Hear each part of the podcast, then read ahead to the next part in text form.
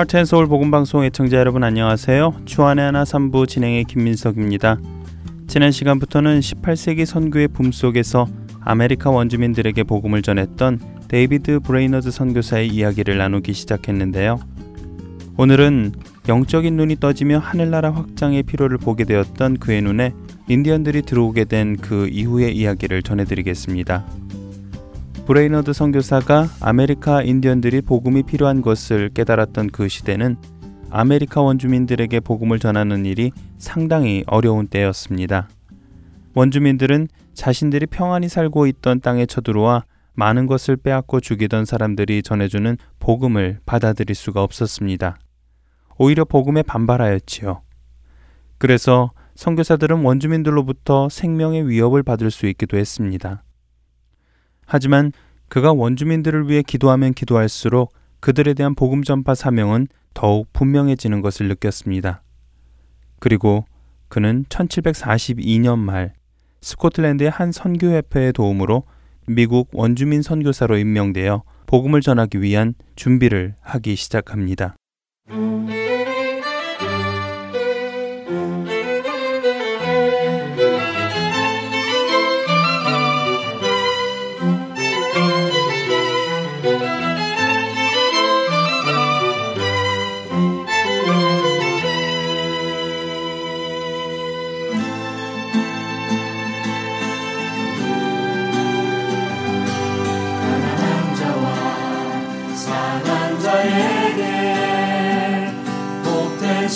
소식을 전케 하소서. 보로된 자와 갇힌 자에게 은혜의 해를 전케 하소서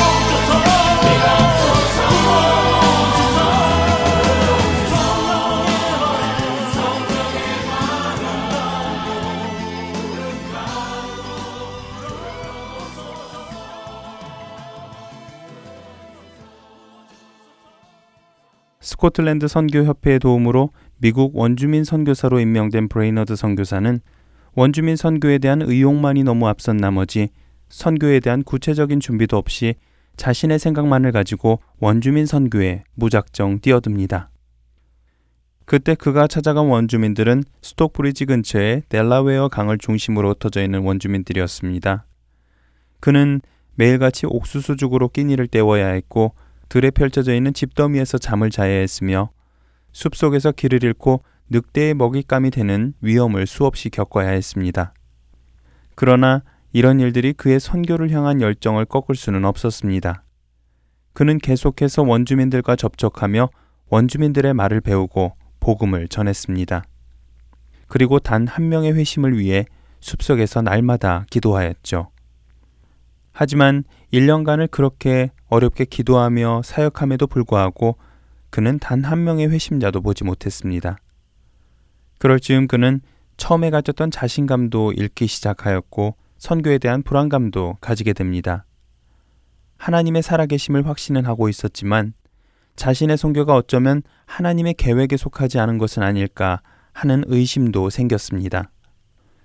결국 그는 그때부터 1년을 더 하나님의 역사하심을 기대하며 선교하겠다고 결심합니다.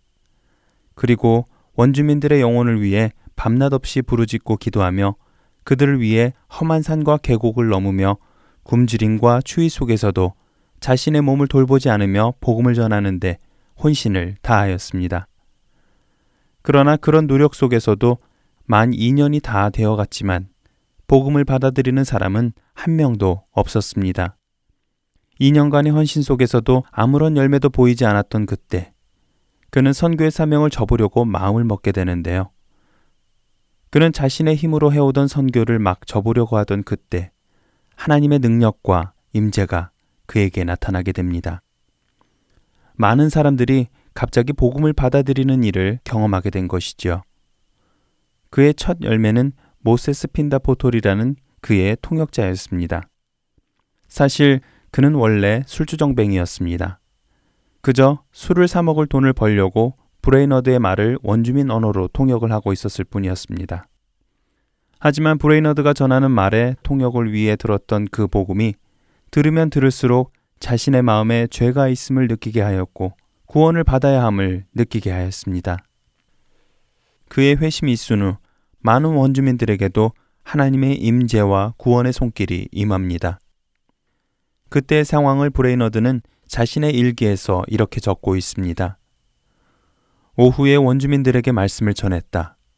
그 수가 남녀노소를 합해 예순 다섯 명 정도였다. 회중 앞에서 말씀을 전하는 동안 많은 사람들의 눈빛에서 영혼에 대한 관심을 읽을 수 있었다. 그 후로 구원에 대한 많은 관심 있는 사람들로부터 한 사람씩 이야기를 나누게 되었는데 바로 그때 하나님의 능력이 회중 가운데 급하고 강한 바람처럼 임하시는 것 같았다. 실로 놀라운 능력으로 그들 앞에 임하셨다. 나는 거의 청중 전체를 사로잡는 영향력에 놀라서 다만 가만히 서 있을 뿐이었다. 그것은 강한 급류와 용솟음 치며 쇄도하는 홍수에 저항할 수 없는 힘 같았다. 나는 아무 일도 할 수 없을 것 같았다. 사실 아무 일도 하지 않았고 그냥 서서 하나님의 구원을 보았다. 하나님은 전적으로 홀로 일하고 계시는 것 같았고 나는 이 일 가운데 어느 부분도 피조물이 한 것이라고 결코 말할 수 없었다.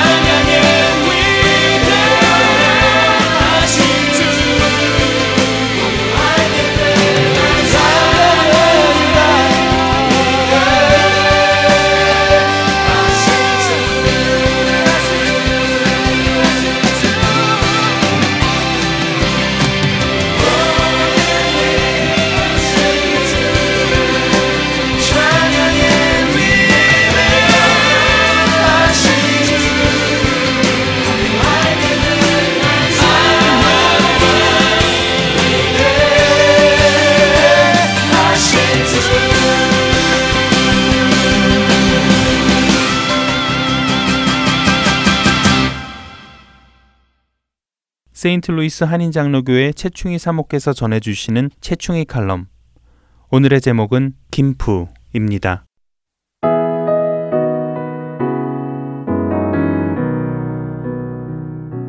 안녕하세요, 애청자 여러분. 최충입니다. 오늘은 김푸라는 제목을 가지고요. 여러분들과 함께 이야기를 나눠보고자 합니다. 회의실에 들어선 사장님은 주변을 휘 둘러보았습니다. 언제나처럼 긴 회의용 탁자는 깨끗이 닦여져 있었고요.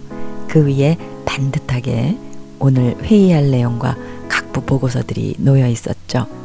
복사를 해서 스테이플러를 찍어 놓은 자리가 아주 깔끔합니다. 회의실의 모든 것들이 질서정연하여서 정말 보는 이로 하여금 저절로 기분이 좋아지게 만들었죠. 그만큼 누군가 오늘의 회의를 위해 준비한 정성스러운 마음이 한눈에 느껴진 것이죠. 사장님은 한두 번도 아니고 매번 이렇게 최선으로 회의를 준비해 놓는 손길이 궁금해지기 시작했습니다. 그러던 어느 날 사장님은 시차가 있는 외국의 고객과 전화를 하고 꽤 늦은 밤에 퇴근을 하게 되었는데요. 회의실 옆 복사실에 불이 켜 있고 사람 말소리가 들려와서 이 시간에 무슨 일인가 싶어 가보게 되었습니다. 복사실에는 그 회사의 사무원과 복사기를 고치는 수리공이 있었죠. 복사실로 들어선 사장님께서 무슨 일인가 하고 물었더니 수리공이 이렇게 대답을 했습니다. 아, 예, 사장님. 아, 저는 이 회사 복사기를 책임 맡고 고치는 사람인데요. 복사하다가 갑자기 복사기가 말을 안 듣는다고 이 사람이 전화를 했지 않습니까? 혼자 힘으로는 고칠 수가 없다고 꼭 좀 와달라고 부탁을 하는 바람에 아 사실 저는 이미 퇴근을 했었거든요. 아 이 사람이 내일 아침까지 준비를 해놔야 된다고 하면서 어찌나 간곡하게 부탁을 하는지 제가 거절할 수가 없더라고요. 아이 전 이렇게 책임감 강한 사람은 정말 처음 봅니다 사장님. 결국 그날 새벽녘까지 복사기를 고치고 사무원은 회의 준비를 모두 해놓고서야 잠시 집에 가서 쉴 수 있었습니다. 사장님은 그날 이후 더욱 그 사무원을 눈여겨 보게 되었죠. 그리고 그 사무원은 매번 회의를 준비하는 행정부서의 직원이었음을 알게 되었습니다. 그 오랫동안 정말 변함없이 한결같은 성실함으로 자신의 일에 임하는 이 직원을 본 사장님은 그를 신뢰하고 인정하기에 이르렀습니다. 그리고 어느 날 상업고등학교를 나온 이 직원은 인류대학을 나온 사람들보다요, 먼저 그 회사의 주요 간부가 되고요, 더 책임 있는 자리를 맡게 되었다는 그런 이야기입니다. 고등학교 출신 직원이 회사 간부로 라는 신문 한 기퉁에 실린 이 작은 기사를 읽으면서요. 성경 한 구절이 마음속에 떠오르더군요. 작은 일에 충성하라. 그리하면 네게 큰 일을 맡기시리라. 사실 이 말씀은 큰 일, 작은 일이 따로 있다는 말씀보다는요. 그 일을 행하는 사람의 마음이 중요함을 말씀하고 계시지 않나 하는 생각을 합니다. 작은 일, 큰 일이야 사람의 관점에서 생각하는 것이 아니겠는죠. 사실 하나님께서는 주 안에서 무슨 일을 하든지 우리의 중심, 우리의 깊은 심중의 마음이 어떠한가를 더 중요하게 생각하시고 또 감찰하시는 분이시지요. 교회에 모임이 없는 어느 주중 저녁 시간 남편과 저는 교회 잠시 들렀었는데요. 어느 여집사님께서 교회 복도를 조용히 물걸레로 닦고 있는 모습을 보게 되었습니다.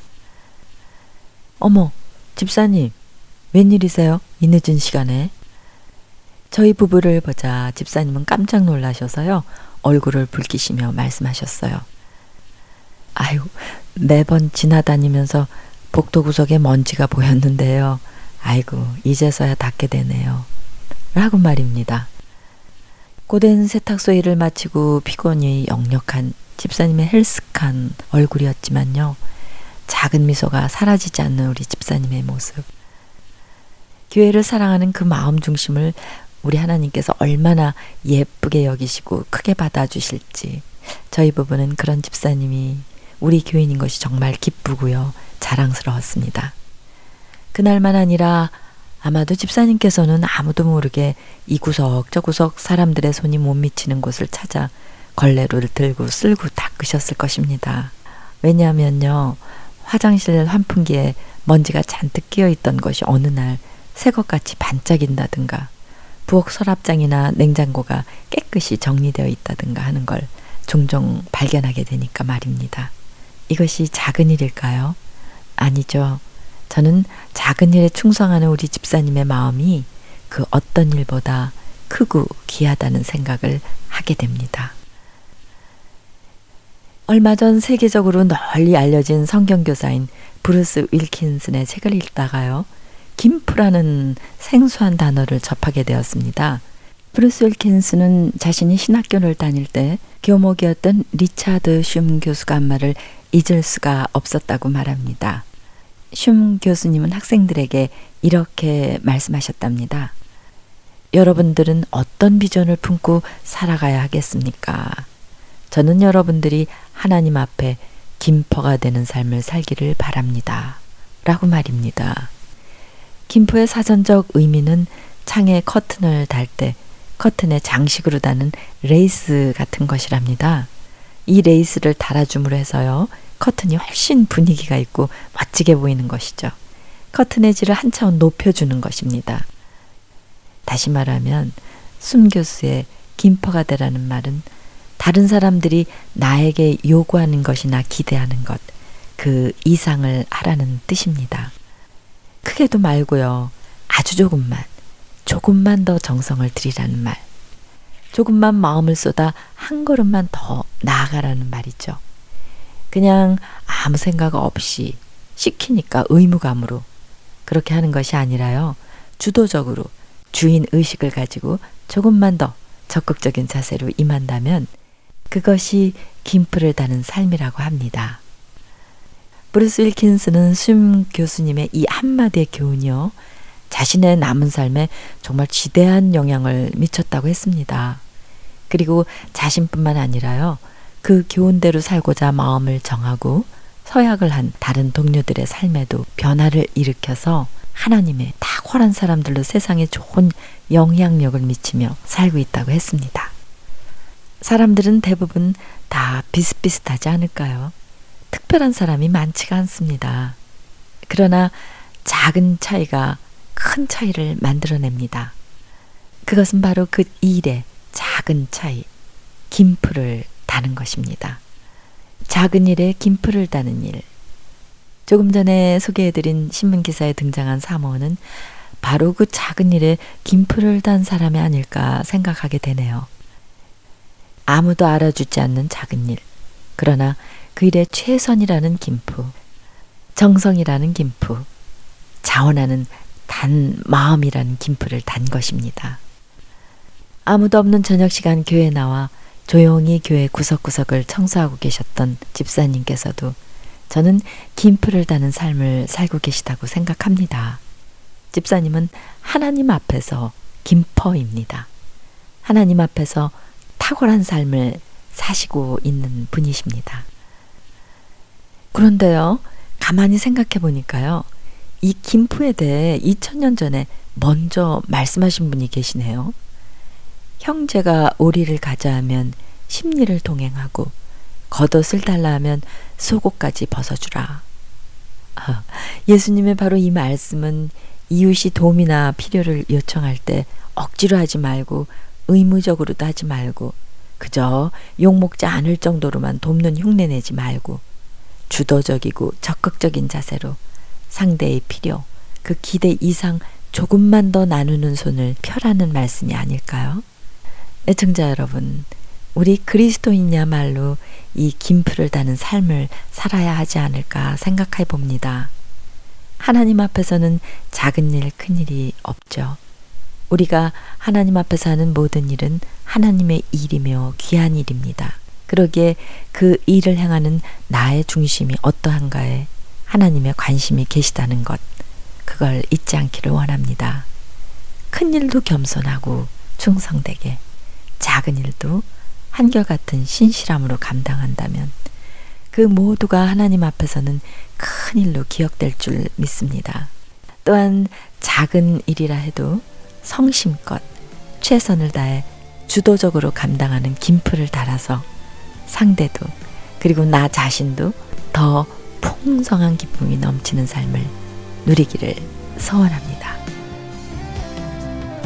애청자 여러분, 다음 한 주간은 내 삶 어떤 부분에 김프를 달아야 할까 고민하시면서 다른 사람들을 돌아보아 나의 기쁨이 넘치는 그런 복된 한 주간이 되시기를 축복합니다.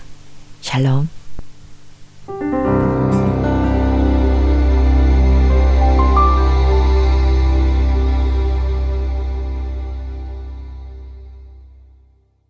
주 예수 내가 알기 전 날 먼저 사랑했네. 그 크신 사랑 나타나 내 영혼 거듭났네. 주 내 맘에 늘 계시고 나주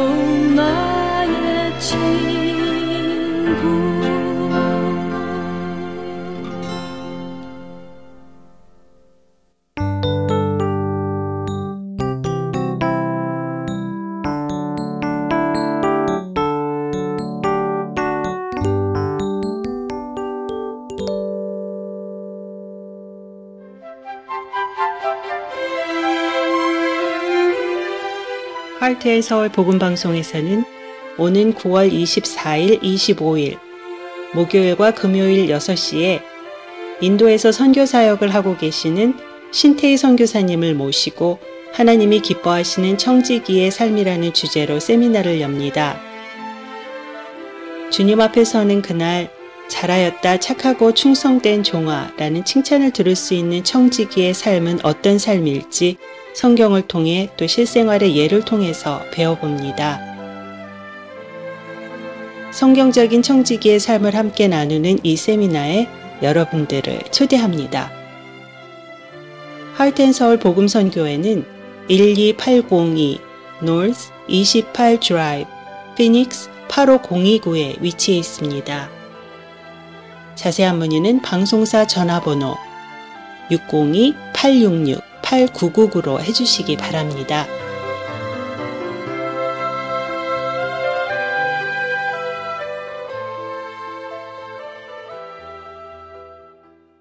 이어서 한국 국동방송에서 제공하는 성경의 파노라마 전해드리겠습니다.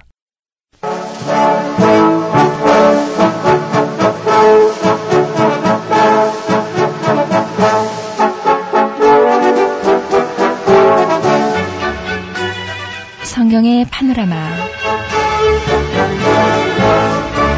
성경 속의 숲과 나무를 동시에 보고 있습니다. 성경의 파노라마 노우호 목사님이십니다. 목사님 안녕하세요. 반갑습니다. 김성윤입니다.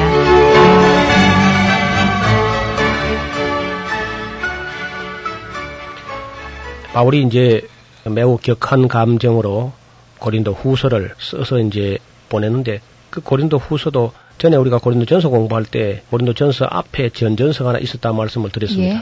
그와 같이 지금 고린도 후서 이 편지는 그 사이에 무슨 편지가 또 하나 있었던 것 같은 여운을 남기고 있습니다. 우리가 참 알지 못하는 편지인데 네. 단 그건 굉장히 바울이 아마 지금 이 편지보다 어쩌면 더 격한 편지였는지 몰라요. 음, 그래서 그 편지를 보내놓고 바울이 너무 걱정이 되고 후회가 또 됐어요. 그 편지를 받아본 사람들이 어, 이거 봐, 이 사람이 무슨 자기는 사랑은 오래 참고 온유하며 뭐 썩내지 아니한다고 해놓고 자기가 지금 화를 내고 있잖아. 이런 식으로 또 이제 시비할 게 뻔하단 말이죠. 예. 너무 애 같아가지고 그 편지를 굉장히 아주 지금 이 고린도 후서보다 아마 더 격하든지 이런 편지를 보내놓고 너무 걱정이 된 나머지 애를 태우고 기도하다가 아무래도 마음이 편치 않아서 디도를 보내요. 디도를. 그 고린도로 건너가서 아무래도 자네가 가서 좀 수습하는 게 좋겠다. 이 다음에 이제 디도서를 공부할 때 디도에 대해서 조금 말씀을 드릴 기회가 있을는지 모르겠어요. 그 디도는 전승에 의하면은 누가복음을 기록한 누가의 친동생이었다. 그렇게 전하는 말이 있습니다. 확인할 길은 없는데 어떤 그런 전선이 있는데요. 그 디도는 아주 활달한 사람이고 또 무슨 어려운 곳에 파송하면은 문제를 컸더니 시원시원하게 그저 잘 해결하는 아주 참 훌륭한 일꾼이었습니다. 디모데하고 디도가 나란히 같이 이제 봉사를 하는데 디모데에게는 아주 섬세한 면이 있는 것 같고요. 또 디도는 아주 대범한 면이 있는 것 같이 보입니다. 이 둘이 또 잘 조화를 이루어서 바울을 협력한 것은 매우 아름다운 일인데 디도를 이제 등 떠밀어서 보냅니다. 내가 편지를 써놓고도 아무래도 마음이 편치 않으니까 지난번에 디모데를 보냈더니 디모데야 사람은 착한데 그런 어려운 곳에는 늘 그저 가서 마음의 상처를 받고 하니까 자네가 가서 좀 고린도 교회 문제를 수습하는 게 좋겠다. 이거 진작 숟가락으로 막을 수 있는 일인데 나도 뭐 가래로 막아도 어렵게 됐는데 이제는 뭐 자네가 건너가는 게 좋겠다 해서 아마 디도를 보냈습니다. 그 디도를 보내놓고도 사실 뭐 마음이 편치 않죠. 그래서 디도가 이제 건너간 김에는 건너갔다 바로 에베소로 건너오지 말고 건너간 김에는 겐그레아 교회, 아테네 교회, 베뢰아, 데살로니가, 암비볼리, 아볼로니아, 빌립보, 네압볼리, 사모트라케, 드로아, 아드리아무띠롬 이렇게 버가모 서머나 이런 쪽으로 위로 삐- 건너서 아가야에서 이제 마게도냐로 돌아가지고 그렇게 이제 무시아 쪽으로 이렇게 건너오도록 이런 코스를 정해줬습니다. 그래 바울이 이제 그를 보내놓고도 마음이 편치 않아서 늘 그저 기도하고 있었는데 이 디도에게서 아무 본인도 오지도 않고 소식도 없는 거예요. 네. 그래 바울이 너무 너무 애가 탄 나머지 이게 무슨 일이 나도 단단히 난 것이다 해가지고 바울이 너무 안타까워서 드로아에 복음도 전할 겸 디도가 와 있으면 막 드로아에 가서 무슨 일도 좀 할 겸 바울이 마중을 나갔습니다. 드로아 쪽으로. 그 무시아의 알렉산드라 드로아스라는 곳인데 그 드로아로 이제 가가 거기서 봐 옛날에 환상을 보고 유럽으로 건너갔던 곳이죠. 그래 거기 이제 도착했는데 바울 아마 거기 좀 갔을 때 디도가 오면은 거기서 좀 일도 할 마음을 가지고 아마 갔던가 봐요. 그런데 디도가 없는 겁니다. 가봐도 안 왔다는 거예요. 그래서 이제 우리 그 고린도 후서 2장을 펴보면은 2장 12절 이런 말이 있습니다.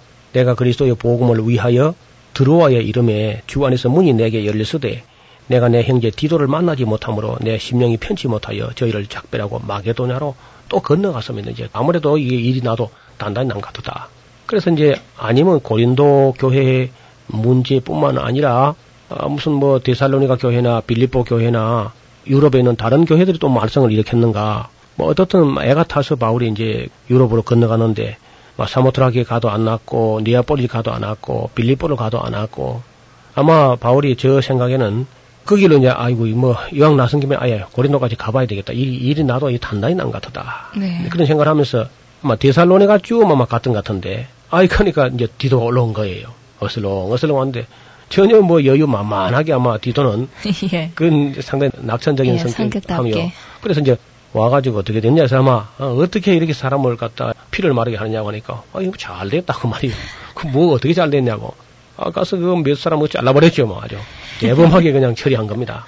그 디도가 건너가니까 고린도 교인들이 보니까 벌써 바울처럼 그렇게 막 교회를 아껴서 온유하고 겸손을 하지 않고 디도가 뭐 눈이 부리부리하고 막 키가 큰 사람이 일을 착착 그저 과감하게 처리하는데 아이고 보니까 뭐 함부로 해서 안 되겠다 싶으니까 속된 말로 뭐 알아서 긴 거죠. 그리고 아주 얼마나 잘 순종을 했는지 디도가 와서 이야기하는 거 보니까 아 이게 무슨 뭐 악한 그 늑대들 이리가 우글거린 교회처럼 느꼈는데 디도 말을 들어보니까 디모데가 갔을 때는 교회가 아주 어려웠는데 디도가 갔다 온 얘기를 들어보니까 아이 말을 잘 듣더라고 이제 이런 얘기를 하는 거죠. 그렇게 순종을 잘하는데 왜 그 뭐 몇몇 사람이고 실제로 문제를 수습해 보니까 그 한두 사람이었는데 그 잘라버렸다고. 디도 솜씨죠 바로 그. 예. 그렇게 해서 이제 보고를 듣고는 바울이 한편은 안심을 하면서 또 한편은 애가 탑니다. 그 하나 잘랐다는 한두 사람에게 잘려져서 이제 처벌됐다는 그 이야기를 듣고 아주 바울이 가슴 아파하면서 그걸 또 그렇다고 그렇게 잘라버리면 어떡하느냐. 우리가 그 사탄의 괴계를 알지 못하는 바가 아닌데 그런 식으로 잘라놓으면은 또 이제 사탄이 그 사람들 데리고 더 이제 무슨 일을 꾸밀지 모르는데 어떻게 그리 처리했느냐. 아니요, 뭐, 디도는 그런 놈은 과감하게 아, 일벌백계로 처리해야 된다고 막. 사역의 방법과 패턴이 좀 다르지요. 그래서 어떻든 고린도 교회 문제가 잘 수습됐다고 하니까 바울이 굉장히 기뻐하면서 그때까지 근심한 건 정말 눈 녹듯이 안개처럼 사라지고 참 감사하면서 지금 현재 있는 이 고린도 후서를 쓰지 않겠는가 그래 봅니다. 그래서 13절에 2장 13절 내가 내 형제 디도를 만나지 못하므로 내 심령이 편치 못하여 저희를 작별하고 마게도냐로 갔노라 했는데 그래 14절을 보면 우리가 항상 우리를 그리스도 안에서 이기게 하시고 우리로 말미암아 각처에서 그리스도를 아는 냄새 이 그리스도 냄새 그리스도를 아는 냄새를 우리를 통해서 나타내시는 것을 참 하나님께 감사한다. 이런 이야기가 이제 시작됐는데 그러니까 바울에게서 나는 이 그리스도 냄새가 어떤 사람들에게는 구원에 이르는 하나님의 향기가 되는가 하면은 어떤 사람이 아주 사망에 이르는 냄새가 된다. 바울이 풍기는 그리스도 냄새를 싫어하는 사람들은 정말 지옥 갈 냄새가 되겠죠. 그렇게 이야기하다가 이야기가 한참 뭐 지금 자기 같이 부족한 사람을 하나님께서 어디 가든지 그저 예수 냄새를 맡고 그리스도의 향기를 맡고 사람들이 달려오는 그때에서 감사하는 이야기를 쭉 하다가 이야기가 상당히 막 다른 깊은 곳으로 지금 빠져들어갑니다. 바울에게서 넘치는 이 충만은 무슨 이야기를 하다가 자칫 그 방향을 다른 아주 깊은 곳으로 끌어가다가 한참 만에서 원래 내가 무슨 얘기를 하려고 하다가 이렇게 왔는가 하는 것을 다시 되찾아 돌아오는 그런 장면이 나오는데 7장에 가서 보면은 7장 5절에 가면 비로소 아 우리가 마게도냐를 건너간 그 얘기를 했지 하고 이제 다시 돌아옵니다. 네. 그래서 이제 7장 5절에 보면 우리가 마게도냐에 이르렀을 때도 우리 육체가 편치 못하고 사방으로 환란을 당하여 밖으로는 다툼이요 안으로는 두려움이라. 그러나 비천한 자들을 위로하시는 하나님이 디도의 옴으로 우리를 위로하셨으니 그래서 디도가 이제 마게도냐 건너가니까 디도가 도착했다는 얘기를 쓰고 있습니다. 저의 온 것뿐만 아니라 오직 저가 너희에게 받은 그 위로로 위로하고 너희의 사모함과 애통함과 나를 위하여 열심히 있는 것을 우리에게 보고를 함으로써 나로 더욱 기쁘게 하였다. 그러므로 내가 편지로 너희를 근심하게 한 것을 한때 후회하였으나 지금은 후회하지 아니함은 그 편지가 너희로 잠시만 근심하게 한 줄을 알미라. 내가 지금 기뻐하는 것은 너희로 근심하게 한 까닭이 아니고 도리어 너희가 근심함으로 회개함에 이른 까닭이라. 너희가 하나님의 뜻대로 근심하게 된 것은 우리에게서 아무 해도 받지 않게 하리 함이라. 그래서 하나님의 뜻대로 하는 근심은 사실 후회할 것이 없는 그런 구원에 이르게 하는 것이고 구원에 이르는 해결을 이루는 것이고 세상적으로 세상 근심을 자꾸 하면 그건 사망에 이르는 것이지. 봐라 하나님의 뜻대로 하게 하는 이 근심이 너희로 얼마나 간절하게 하며 얼마나 변명하게 하며 얼마나 분하게 하며 얼마나 두렵게 하며 얼마나 사모하게 하며 얼마나 열심히 있게 하며 얼마나 벌하게 하였는가. 너희가 저 일에 대하여 일절 너희 자신의 깨끗함을 나타냈으니 잘했다. 그러니까 바울이 굉장한 편지를 보내놓고 사실은 후회를 했던 거죠. 네. 내가 그 괜히 또 격한 감정을 다스리지 못해가지고 좀 더 기도하고 좀 더 참고 하는 건데 내가 그 편지를 보내놓고 애를 태우고 근심을 하고 후회했는데 뒤도가 와서 보고하는 거 들어보니까 그 편지 잘 보낸 거예요 사실상. 그러니까 음. 제가 누누이 말씀드리지만은 바울이 때로는 감정이 폭발하는데 그건 정말 감정을 폭발했다 손 쳐도 진리를 벗어나거나 법도를 어긋남이 없는 그리고 그래서 감정이 충만해가지고 터져 나왔을 때도 그의 입에서는 진리만 흘러나왔다는 겁니다. 그래 전에 왜 고린도 교회가 예루살렘 교회를 위해서 연부하도록 했었는데 1년 전에 교회에 그런 문제가 나가지고만 그 연보할 분위기가 안 됐으니까 이제 그 문제가 다 수습됐다 하니까 자네가 가서 미리 그 연보를 준비해 놓는 게참 연보답지 않겠는가. 나도 지금 에베소로 갔다가 다시 이 마게도니를 건너와서 이쪽 사람들이 연보를 다 모아가지고 일단 고린도로 내가 갈 테니까 내가 갈 때까지 그 복잡하던 문제가 또 뒤살아나서 좀 남은 씨가 불씨가 돼가지고 교회를 어렵게 하지 않도록 자네가 가서 그 고린도 성도들이 아마 자네하고 좀 잘 맞는 것 같아. 그러니까 가서 교회를 잘 따도거리고 그리고 연보도 미리 준비하면 좋겠다. 해서 이제 고린도 후서를 써서 디도 손에 들려서 디도를 역시 고린도로 보냈던 걸로 알고 있습니다. 그런 후에 이제 바울은 다시 에베소로 돌아오게 됐는데 에베소로 돌아오자마자 사도행전 19장 21절 이하에 보면은 이 일이 다 된 후 바울이 마게도냐와 아가야로 다녀서 예루살렘에 이제 가기를 격려합니다. 이게 이제 3차 전도 여행이 끝이 나는 거죠.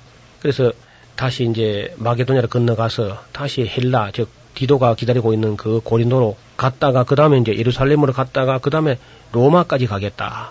더 나아가선 로마를 본 후에는 스페인까지 가겠다.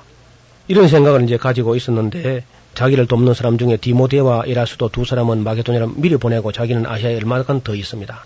그 얼마 있는 동안에 그 에베소에서 아주 큰 소동이 났습니다. 그게 무슨 소동이 나냐면은 바울이 한 3년간 에베소에서 사람의 수곡물, 사람의 손으로 조각한 이런 것은 금으로 만들든지 은으로 만들든지 그는 신이 아니다.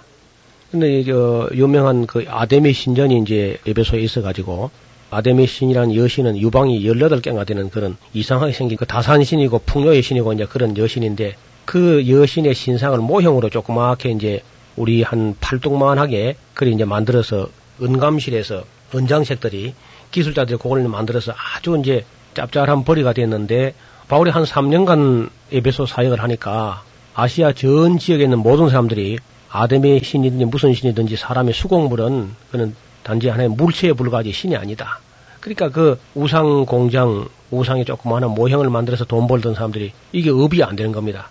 그래 이 사람들이 이제 선동을 해가지고 예배소 사람들 전체를 막 선동해가지고 우리가 지금 바울이라고 하는 사람이 와가지고 아데미 신을 모독할 뿐 아니라 우리 신이 아주 경휼히 여김이 되고 모독이 되었다. 그러면서 예배소 사람을 막 선동합니다. 그래서 상당히 그 아시아 사람들도 선동적이에요. 충동적이고 그리고 이성적이지 못한 그런 면이 상당히 많이 있습니다.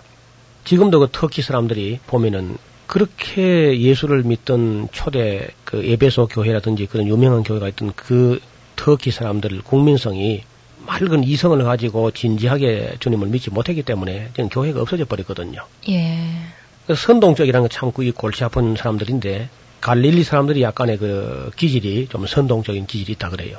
우리나라 사람들 좀 그렇습니다. 상당히 감정적으로 선동에 잘 휘말리고 근데 이러면 교회가 만약 이렇게 되면 참 어렵습니다. 누가 막 선동을 하고 해서 교인들이 막 휩쓸려 가면 아주 골치 아픈 일이죠. 그래서 어떻든 예배소에 이큰 소동이 나서 그 연극장이 있는데 그 연극장을 저희들이 가보니까요.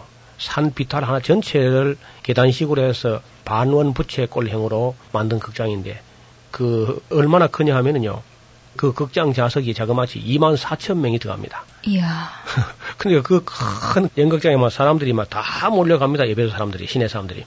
그래 이제 크다 예배소 사람이 아데미야, 크다 예배소 사람이 아데미야 그런 구호를 외치면서 막 사람들이 막 그 연극장에 몰려가니까 바울은 처음에 그게 무슨 소동인지 모르고 그 사람들이 모인 곳에 가서 전도할 수 있을런가 싶어서 그 연극장에 같이 이제 뭘 모르고 가는 겁니다. 예. 그래 누가 와가지고 아시아 관원 중에 바울의 친구 된 사람들이 연극장에 들어가지 말라고 지금 바울 선생님 잡으려고 지금 그런다고 말이야. 그래 기뜸을 해주는 바람에 아 내가 이제 여기를 떠날 때가 됐는가 보다. 바울은 뭐 그럴 때에 뭐 순교하겠다고 그냥 막 미련한 생각을 하지 않습니다. 어려운 일이 닥치면은 떠나라는 사인으로 보는 거죠. 여긴 내가 할 일할 만큼 했고 이제는 떠날 때가 됐다. 그 정도 되면 이제 불이 붙은 걸로 치는 겁니다. 예수님께서도 내가 이 불을 땅에 던지려는데 이 불이 붙었으면 내가 뭘 염려하겠는가 하고 불을 붙이려고 하는 거죠. 바울은 어디 가서 열심히 일해가지고 예수 믿는 사람이 확실히 생기고 그 믿는 사람이 나가서 전도하다가 말썽이 일어나가지고 결국은 이제 바울을 막 잡아서 죽이려고 한 정도 되면은 불이 붙은 거다. 모든 사람을 다 예수 믿게 했다는 게 아니고 불을 붙여놓으면 불은 퍼지거든요. 그래서 요원의 불길처럼 이제 불이 퍼져 나가기를 바라고 또 다른 곳에 가서 불을 지른 거죠. 바울이 지금 소망은 이제는 그 예루살렘에서부터 일루리공까지 거의 다 복음을 전했고 이제는 그저 이쪽은 일할 곳이었고 정말 가고 싶은 곳이 있는데 마지막으로 그 사랑하는 예루살렘을 한 번 더 방문하고 그리고 예루살렘의 가난한 성도들을 위해서 연보한 걸 전달한 다음에는 로마에 가서 불을 지고 싶은 거죠. 네. 로마의 복음의 불을 한번 당기고 싶다. 그런 생각이고 그리고 로마에 보낸 전한 다음에는 바로 스페인까지 나가겠다. 로마 교회가 조금만 후원하면은 스페인 갈 마음을 먹습니다. 왜냐하면 그 당시 사람들의 세계관에는 스페인이 땅끝이었어요. 지브롤터 해협이 있는 그 지중해 서쪽 맨 끝에 이제 스페인이 있기 때문에 스페인이 땅끝이라고 여겼던 것 같은데 그쪽까지 갈 그런 생각을 가지고 있습니다. 그래서 결국은 어, 바울이 소요가 끝나자 사도행전 20장을 가보면 소요가 끝임에 바울이 제자들을 불러 건한 후에 작별하고 마게도냐로 가니라. 그 지경으로 이제 다녀가면서 여러 말로 제자들을 권하고 헬라에 이르렀습니다. 헬라라는 것은 역시 고린도, 아테네 고린도 그쪽을 헬라 혹은 아카야라고 하는데 네, 그곳에 이르게 됐는데 20장 3절을 거기 보면은 거기 석 달을 있었다는 겁니다. 고린도에서.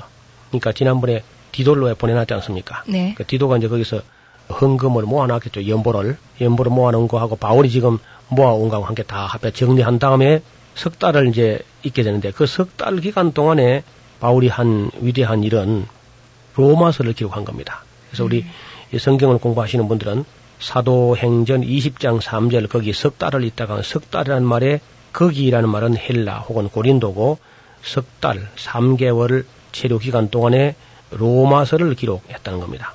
오늘 이제 그 성경책에다가 여기서 로마서 기록 이렇게 이제 쓰면 좋겠어요. 로마서를 기록해서 이제 겐그레아 교회 고린도 맞은편에 겐그레아 항구가 있는데 그 겐그레아 항구에 또 교회가 아마 있었던 것 같아요. 거기에 이제 뵈뵈라는 자매가 있었는데 아마 학자들은 그 바로 여자 집사가 아니겠는가.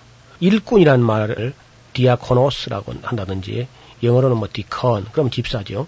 그래서 이런 여자들이 일찍이 하나님의 교회에서 아름답게 쓰임 받은 모습을 볼 수 있습니다. 때로는 이게 남자들은 좋은 점도 있지만은 남자들은 어디 가서 이제 싸움이 난다든지 하면은 피를 흘리거나 죽거나 하는 그런 수가 있는데 또 여자를 해치지 않는 경우가 상식이니까 대부분 그래서 막 이 소중한 편지를 어떠한 연유로 해서 그 많은 여러 남자 제자들이 있는데 베베란 자매가 가지고 왔는지에 대해서는 설명은 없습니다. 네. 그런데도 이 베베란 자매가 한 번만 이름이 나오거든 로마서예요. 로마서 맨 끝에 보면은 베베라는 이름이 나오는데 그 바울이 자기를 위해서 헌신적으로 정말 목숨이라도 걸고 열심히 하나님의 일을 하는 이 여자 집사에게 로마서가 맡겨졌는데 이 자매는 아주 정확하게 그 로마서를 로마에 전달을 했습니다. 그리고 그때 바울이 쓴 그 편지 한 장이 정확하게 전달될 뿐 아니라 그게 보존되었다는 겁니다. 오늘 우리가 읽을 수 있도록 말이죠. 사람이 그때 뭐 이 편지 한 장 쓴 그것이 물론 이제 그게 진리가 담겨 있고 하니까 성경으로 이제 하나님이 역사하신 거지만 기록할 때뿐만 아니라 전달하는 과정이나 보관되고 보존되는 과정이나 이걸 역시 성령께서 정말 지켜주시기 때문에 이 소중한 우리 뭐 기독교의 보물이라 할 수 있죠. 로마서 같은 경우는 이것이 이제 연약한 여자의 손으로 갱그리아 교회 베베라는 자매의 손으로 전달되었습니다. 로마서 16장을 보면 내가 갱그리아 교회 일꾼으로 있는 우리 자매 베베를 너희에게 천거하노니 너희가 주 안에서 성도의 합당한 예절로 그를 영접하고 무엇이든지 그에게 소용되는 바를 도와줄지니 이는 그가 여러 사람과 나의 보호자가 되었습니다. 바울이 아주 그 갱그리아 지방에 가서 일할 때는 베베가 아주 헌신적으로 아마 봉사했던 것 같습니다. 그리고 여기 로마서 16장 3절에 보면 너희가 그리스도 예수 안에서 나의 동역자들인 브리스가와 아골라에게 문안하라. 이 말은 그 사이에 브리스길라와 아골라가 로마로 간 거예요, 지금, 채로. 한때 네로 황제의 아버지 클라우디어스 황제가 흉년이 들 때에 유대인 추방령을 내렸는데 아마 그때는 클라우디어스 황제는 죽었고 뭐 네로 시대가 됐을 겁니다. 그러니까 이제 뭐 다시 이제 그 고향 쪽으로 브리스길라에 아마 고향이었다 그럽니다. 로마가 아굴라는 유대인인데 폰투스 본도에서 나가지고 로마에 가서 일하고 있었고요. 그래서 이 사람들이 지금은 일단 로마에 가 있는데 왜 이분이 또 로마를 가냐 하면은 그들이 아마 브리스길라하고 아골라의 처가가 있고 이제 진정 있는 곳을 그를 위해서 간 것도 되겠지만은 한편은 바울이 지금 로마로 갈 계획이기 때문에 미리 가서 준비하게 하는 그런 의미에서 이분들을 아마 바울의 선발대로 그렇게 먼저 간 것이 아닌가 이렇게 볼 수 있습니다. 그래서 이 다음 시간에 우리가 그 유명한 로마서를 공부하는 그런 시간을 갖도록 하겠습니다. 오늘 여기까지만 하지요. 감사합니다. 성경 속의 숲과 나무를 동시에 보고 있습니다. 성경의 파노라마 노우호 목사님이셨습니다. 목사님 고맙습니다. 감사합니다. 김성윤이었습니다.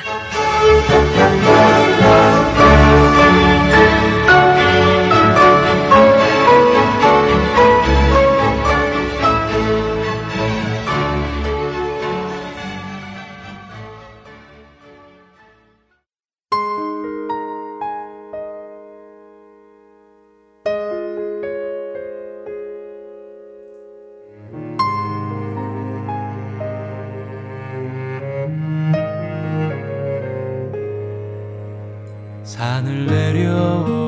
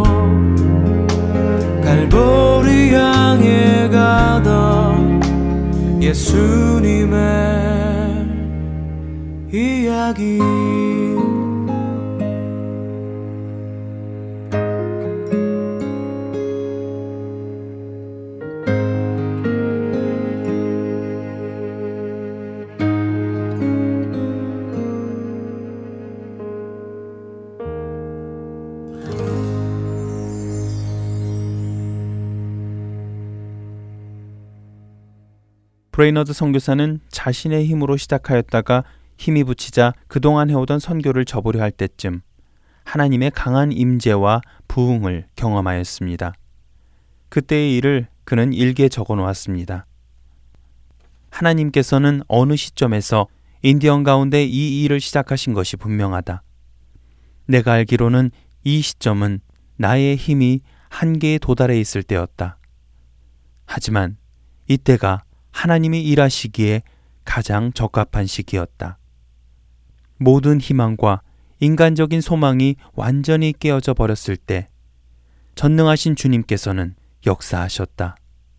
내가 약할 때에 곧 강함을 허락하여 주셨다. 여기서 나는 흑암과 절망의 늪에 있을지라도 맡은 일을 끝까지 감당해야 함을 깨달았다. 그 후 브레이너드 선교사는 자신의 힘이 아니라 하나님께서 주시는 힘으로 하나님께서 인도하시는 곳을 따라 선교를 다니며 많은 열매를 맺습니다. 그리고 1746년 8월 11일 그의 마지막 전도 여행을 떠나게 되지요. 당시 결핵이 심각한 상태였던 그는 마지막 전도 여행에서 피를 토하며 쓰러지게 됩니다. 그리고는 뉴 잉글랜드로 돌아와 그 다음해인 1747년 10월 그가 그렇게 그리워하던 주님의 품으로 29살의 나이에 돌아가게 됩니다. 그는 자신의 삶 전체를 통해 하나님의 나라가 확장되는 것을 기대하는 사람이었습니다.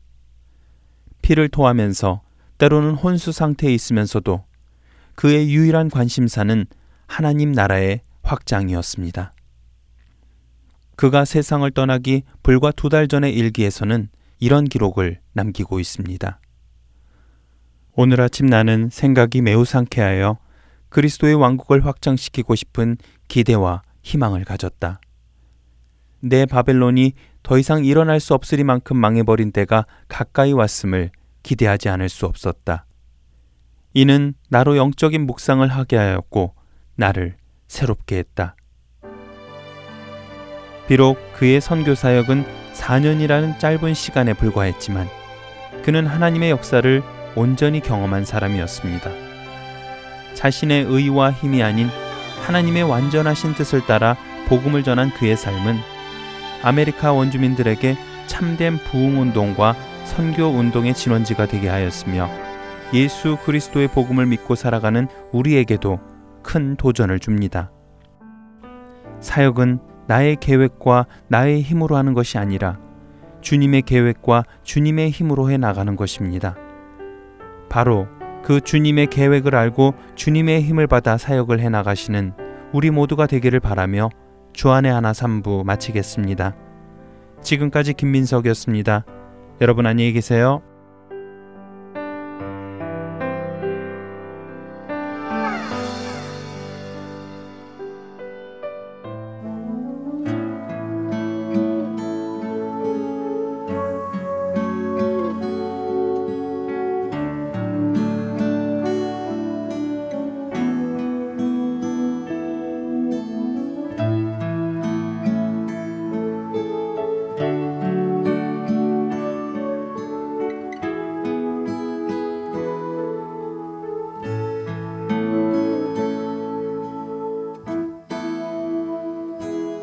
당신의 그 섬김이 전국에서 해같이 빛나리 당신의 그 겸손이 전국에서 해같이 빛나리 당신의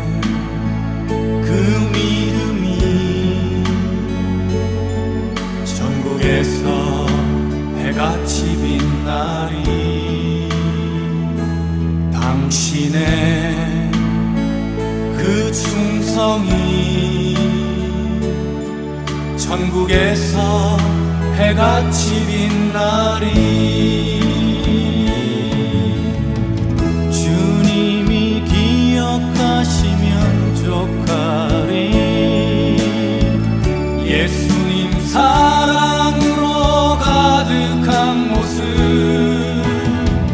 천사도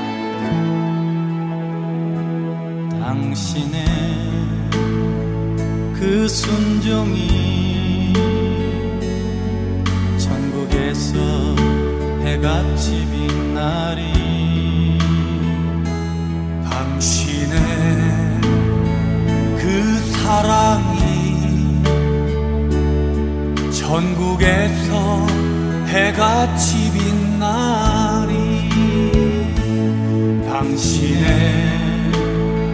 그 찬송이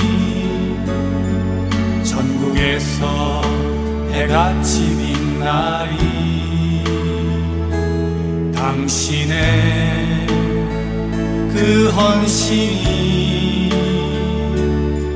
전국에서 해같이 빛나리